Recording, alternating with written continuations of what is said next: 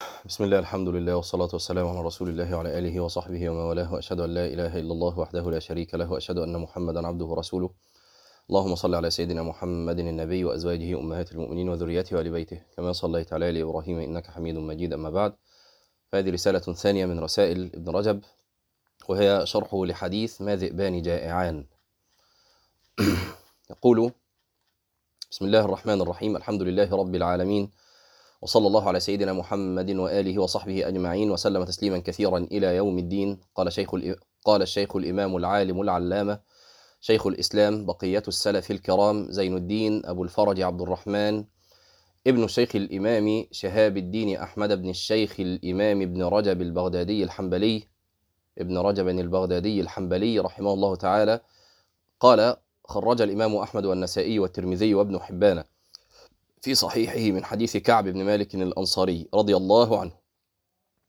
عن النبي صلى الله عليه وسلم قال ما ذئبان جائعان أرسلا في غنم بأفسد لها من حرص المرء على المال والشرف لدينه قال الترمذي حسن صحيح وروي من وجه آخر عن النبي صلى الله عليه وسلم من حديث ابن عمر وابن عباس وأبي هريرة وأسامة بن زيد وجابر وأبي سعيد الخدري وعاصم بن عدي الأنصاري رضي الله عنهم أجمعين. وقد ذكرتها كلها والكلام عليها في كتاب شرح الترمذي. ولفظ حديث جابر ما ذئبان ضاريان يأتي في غنم غاب غاب رعاؤها بأفسد للناس من حب الشرف والمال لدين المؤمن. وفي حديث ابن عباس حب المال والشرف بدل الحرص. فهذا مثل عظيم. يعني يشرع بقى في شرح الحديث أو في الكلام على حول الحديث. قال قال فهذا مثل عظيم جدا ضربه النبي صلى الله عليه وسلم لفساد دين المسلم بالحرص على المال والشرف في الدنيا. طبعا يا جماعة آه يعني آه اعملوا اللي هقول لكم عليه ده ادخلوا على اليوتيوب واعملوا سيرش على آه بأي كلمة فيها إن الذئب مثلا إيه ذئب بيهجم على حظيرة أو حاجة زي كده. ليه بقى؟ بيقولوا يا جماعة إن الذئب مؤذي يعني طبعه مؤذي. فلو هجم على حظيرة فيها غنم أنتوا عارفين الأسد لو حد منكم شاف أي فيديو وثائقي أو حاجة الأسد بياكل فريسة يبقى القطيع بيجري قدام الأسد الأسد عينيه على فريسة واحدة بيروح إيه يجيبها ياكلها وشكرا ملوش دعوه بقية القطيع. الذئب مش كده. الذئب لو دخل على حظيرة فيها غنم.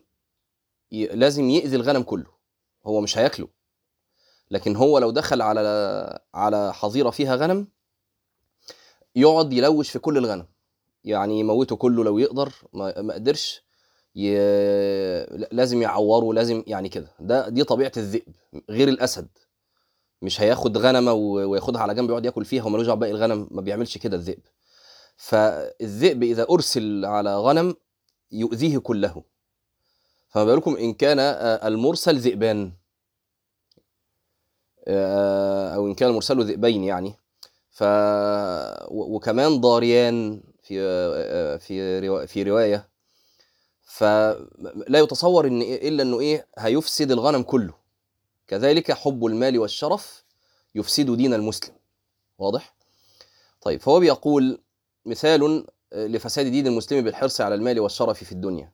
وأن فساد الدين بذلك ليس بدون فساد الغنم بذئبين جائعين ضاريين يأتي في الغنم وقد غاب عنها رعاؤها ليلا. فهما يأكلان في الغنم ويفترسان فيها. يبقوا زي ما لكم ادخلوا اعملوا سيرش اتفرجوا على أي لقطات زي كده هتلاقوا الذئب على الصفة التي ذكرتها لكم. ومعلوم أنه لا ينجو من الغنم من إف من الغنم من إفساد الذئبين المذكورين والحالة هذه. يعني إن هم جائعان ضاريان غاب عنها رعاؤها. لا ينجو من الغنم إلا قليل. فأخبر النبي صلى الله عليه وسلم أن حرص المرء على المال والشرف إفساده لدين أن حرص المرء على المال والشرف إفساده لدينه ليس بأقل من إفساد الذئبين لهذه الغنم بل إما أن يكون مساواً وإما أكثر. يشير إلى أنه لا يسلم من دين المسلم مع حرصه على المال والشرف في الدنيا إلا القليل وهذا هو الدرس. هو ده الحديث يا جماعة. وكل الكلام هيبقى بيدور في فلك هذا إن أن حرصك على المال وأن حرصك على الشرف في الدنيا يفسد دينك. كما أنه لا يسلم من الغنم مع إفساد الذئبين المذكورين فيها إلا القليل. فهذا المثل العظيم يتضمن غاية التحذير من شر الحرص على المال والشرف في الدنيا. فأما الحرص على المال فهو على نوعين. أحدهما شدة محبة المال مع شدة طلبه من وجوهه المباحة والمبالغة في طلبه والجد في تحصيله واكتسابه من وجوهه مع الجهد والمشقة. ركزوا يا جماعة. يبقى أول أول آه، النوعين من الحرص على المال هو أن تحب المال حبا شديدا حبا جما وهذه صفة القرآن أو كلمة القرآن التي وصف بها الحب. أن تحب المال حبا جما وتطلبه لا من وجوهه المكروهة أو المحرمة لا تطلبه من وجوهه المباحة وتبالغ في طلبه. فهذا دليل على حرصك على المال. وقد ورد أن سبب الحديث كان أن سبب الحديث كان وقوع بعض أفراد هذا النوع. يعني الحديث ده النبي قاله ليه أصلا؟ علشان حصل حاجة شبه كده إن واحد كان بيحب المال وكان بيطلب من من وجهه المباح. عشان ما يجيش واحد يقول إيه أنا الحمد لله ما ما بكسبش حرام. نقول أيوة صحيح لكن حرصك على المال يفسد دينك. لأنه يجعل قلبك يميل إلى الدنيا ويركن إليها ولا يكون من قلبك شعبة إلا وهي تفكر في تحصيل المال. كيف أحصله؟ هذا مع تقواك لله عز وجل في تحصيل المال. يعني إنك مش هتروح تاخد حاجة حرام ولا حاجة فيها شبهة. خلاص؟ لكن فين قلبك بقى؟ اللي هتعبد بيه ربنا وفين قلبك اللي يعني هذا الكلام. تعالوا نكمل. يلا. كما أخرجه الطبراني من حديث عاصم بن عدي. قال اشتريت مئة سهم من سهام خيبر. فيها حاجة دي؟ صحابي راح اشترى مئة سهم من سهام خيبر. فبلغ ذلك النبي صلى الله عليه وسلم فقال ما ذئبان ضاريان في غنم أضاعها ربها بأفسد من طلب المسلم المال والشرف لدينه. يبقى سبب الحديث أصلا إن عاصم بن عدي صحابي جليل راح اشترى 100 سهم من سهم خيبر. طيب هل هذا الكلام يقال لكل أحد؟ يعني هذا هذا الكلام آه نأمر به كل أحد ونعممه على الخلق؟ سؤال مهم جدا هذا السؤال. بصوا يا جماعة م- آه، هذا الدين درجات وهذه من رحمة الله عز وجل. ولو كان الدين درجة واحدة يا إما كان كل الناس في الفردوس الأعلى يا إما كل الناس في النار. وإلا فخبرني بربك لماذا جعل الله عز وجل الجنة درجات. يعني واحد كان عنده القدرة أنه يحصل المال ويجهد في تحصيل المال فآثر أن يصرف وقته لما ينفعه غدا في الآخرة. خلاص؟ وكان راضي أم، نقول له جزاكم الله خيرا وأنت عملت الإيه؟ الأعلى. واحد تاني قال لك أنا الصراحة ما أقدرش أعمل ده. أنا لا ده أنا هجتهد وأجيب المال وبس بس اللي هعمله إن هجيبه من من المباح وأخرج زكاة مالي و... و... ومش هفوت الفرائض اللي عليا. نقول له خلاص بس يعني أنت ما, ما تفتكرش نفسك هتكون في الآخرة كدرجة هذا الذي آثر الآخرة على الدنيا؟ والذي آه، أضر بدنياه لآخرته لا مش هتكون زيه. خلاص؟ لكن هل تأتي يوم القيامة فيقال لك أثمت وخرجت إلى المحظور؟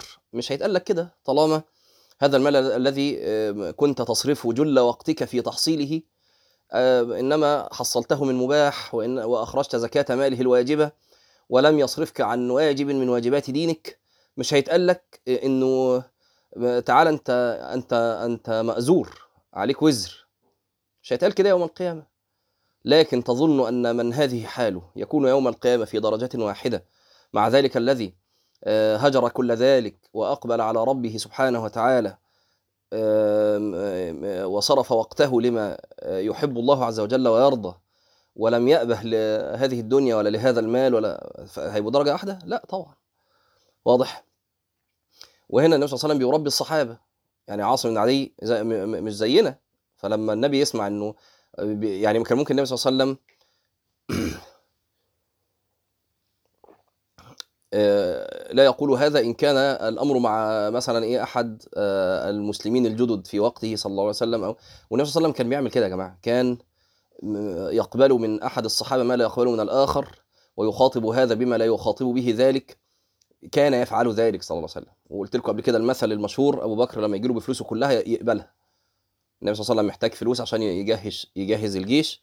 يجي له أبو بكر بكل فلوسه يقول له ماذا تركت لأهلك؟ قال تركت لهم الله ورسوله. فيقبل النبي الفلوس. يجي له صحابي بعد كده بمثل البيضة من الذهب فلا يقبلها النبي عليه الصلاة والسلام. خلاص ليه؟ لأنه آه، توكل آه، أبي بكر ما هو زي توكل بقية الناس. وتوكل آل بيت أبي بكر ما هو زي توكل بقية النساء. ودي برضه مسألة مهمة. ما انت ممكن انت تبقى تقدر تعمل ده لكن أهل بيتك لما يضايق عليهم شوية يعني إيه يقول لك يا ريتك ما عملت يتسخطوا. واضح؟ فلذلك النبي صلى الله عليه وسلم قبل من أبي بكر ولم يقبل من هذا الآخر. قال ولو لم يكن في الحرص على المال إلا تضييع ركزوا بقى يا جماعة في الكلام اللي جاي ده خطير جدا. ولو لم يكن في الحرص على المال إلا تضييع العمر الشريف الذي لا قيمة له. لا قيمة له يا جماعة مش يعني ملوش قيمة بلغتنا إحنا لا. لا قيمة له يعني لا يتقوم يعني ثمين جدا لدرجة إن ملوش قيمة تعرف تشتريه بيها من كتر ما هو ثمين. واضح؟ ولو لم يكن في الحرص على المال إلا تضييع العمر الشريف الذي لا قيمة له وقد كان يمكن صاحبه اكتساب الدرجات العلى والنعيم المقيم. فضيعه الحريص في طلب رزق مضمون مقسوم لا يأتي منه إلا ما قدر وقسم ثم لا ينتفع به بل يتركه لغيره ويرتحل عنه ويبقى حسابه عليه ونفعه لغيره فيجمع لمن لا يحمده ويقدم على من لا يعذره. لكفى بذلك ذما للحرص. يبقى لو ما فيش في الحرص على المال إلا هذا أنك هتضيع عمرك يا مسكين في تحصيل هذا المال حتى لو من جويل إحنا ما بنتكلمش واحد بيتكلم إنه هيجيب فلوس من حرام. قال لك بس ضيعت عمرك. وبعدين هتصرف قد إيه؟ وبعدين الباقي اللي سبته للورثه ده هتروح تسأل عنه كله. جبته منين؟ و... قال لكفى بذلك ذما للحرص. فالحريص يضيع زمانه الشريف ويخاطر بنفسه التي لا قيمة لها في الأسفار وركوب الأخطار لجمع مال ينتفع به غيره. ولا تحسبن الفقر من فقد الغنى ولكن فقد الدين من أعظم الفقر. قيل لبعض الحكماء إن فلانا جمع مالا.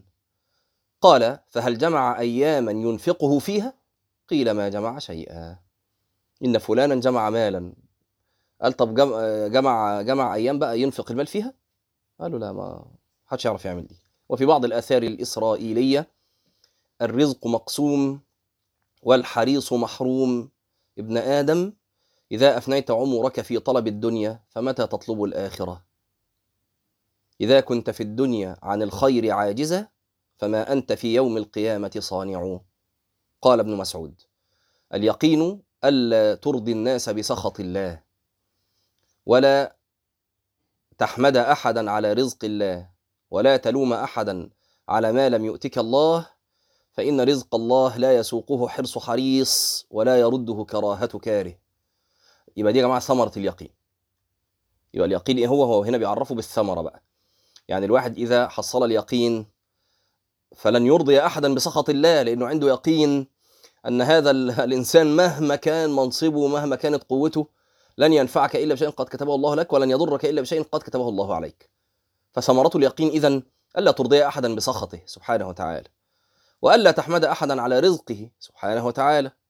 نعم تشكر الناس وأنت ترى أنهم آه، قد سخرهم الله عز وجل ليكونوا اسبابا. فتشكر الناس ولا يشكر الله من لم يشكر الناس. إنما مش تحمده على أنه هو الذي أتى بكذا وأنه لولاه لما حصل كذا وكذا. لا يبقى ما فيش يقين هنا. ولكن هذا الرزق هو رزق الله ساقه لك على يد فلان. وأمرك أن تشكر من آه، جعل سببا لسوق الرزق لك. ولولا أمره صلى الله عليه وسلم آه، آه، ولولا أمره سبحانه وتعالى بذلك على لسان النبي صلى الله عليه وسلم لما شكرنا أحدا. ولكنه قال صلى الله عليه وسلم لا- لا يشكر الله من لم يشكر الناس. فنحن نشكر الناس لأمره صلى الله عليه وسلم بذلك. قال ولا تلوم أحدا على ما لم يؤتك الله. ما تقعدش تلوم في الناس. ليه؟ لأنه لو كان لك لاتاك طب ده فلان ده اللي منع. فلان ما منعش ولا حاجة. ده ما يقدرش أصلا يمنع عن نفسه ذبابة. فلا هو منع عنك حاجة ولا أتاك حاجة. الله عز وجل الله عز وجل الذي أتاك والله عز وجل الذي منع عنك. فهذه ثمرة اليقين. فإن رزق الله وهذا هو الشاهد. لا يسوقه حرص حريص ولا يرده كراهة كاره. فإن الله بقسطه وعلمه جعل الروح جعل الروح والفرح في اليقين والرضا وجعل الهم والحزن في الشك والسخط.